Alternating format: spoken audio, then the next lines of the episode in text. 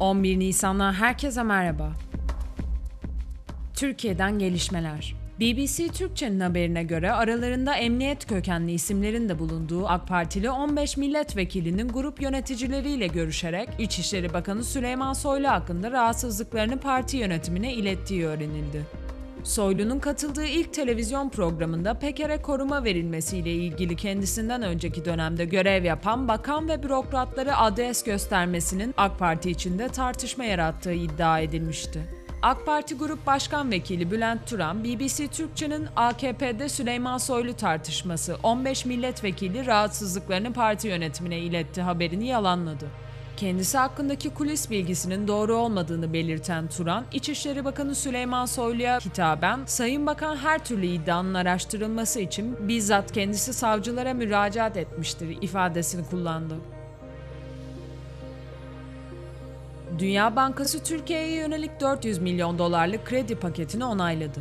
Kamu binalarının depreme karşı dayanıklılığını ve enerji verimliliğini arttırmak için 265 milyon dolar, nehir havzalarındaki kırsal toplulukların geçim kaynaklarını ve iklime karşı dayanıklılığını arttırmak için 135 milyon dolar kredi paketini onayladı.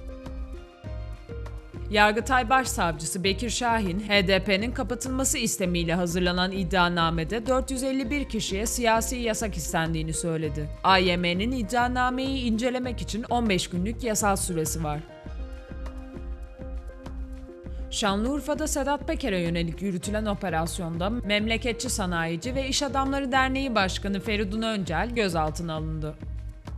Dünyadan gelişmeler Rusya'da mahkeme muhalif Alexei Navalny ile bağlantılı kuruluşları aşırılık yanlısı ilan etti. Bunların faaliyetlerini yasakladı. Moskova Şehir Mahkemesi basın servisinden yapılan açıklamaya göre gerçekleştirilen duruşmada savcılığın talebi üzerine Navalny'nin kurucusu olduğu Yolsuzlukla Mücadele Vakfı, Yurttaş Haklarını Koruma Vakfı ve Navalny Karargahları isimli kuruluşların aşırılık yanlısı olduğuna karar verildi.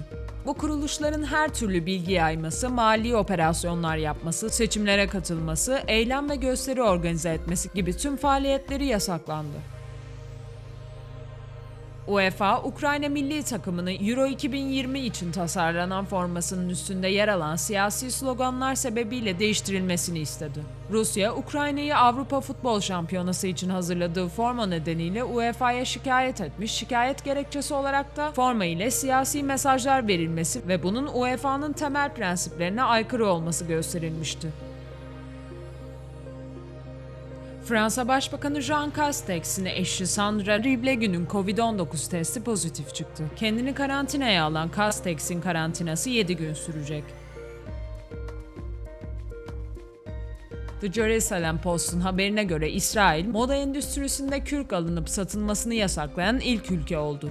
Karar, hayvan hakları örgütleri tarafından tarihi bir zafer olarak yorumlandı. Arjantin Devlet Başkanı Alberto Fernandez'in Brezilyalılar ormandan geldi sözleri iki ülke arasında kriz çıkardı. Sosyal medyada solcu Fernandez'e tepki yağarken Brezilya'nın devlet başkanı Jair Bolsonaro da Fernandez'i ırkçılıkla suçladı. NASA'nın Jüpiter keşif aracı Juno, gezegenin uydusu Ganymede'i yakın geçişi sırasında fotoğrafladı.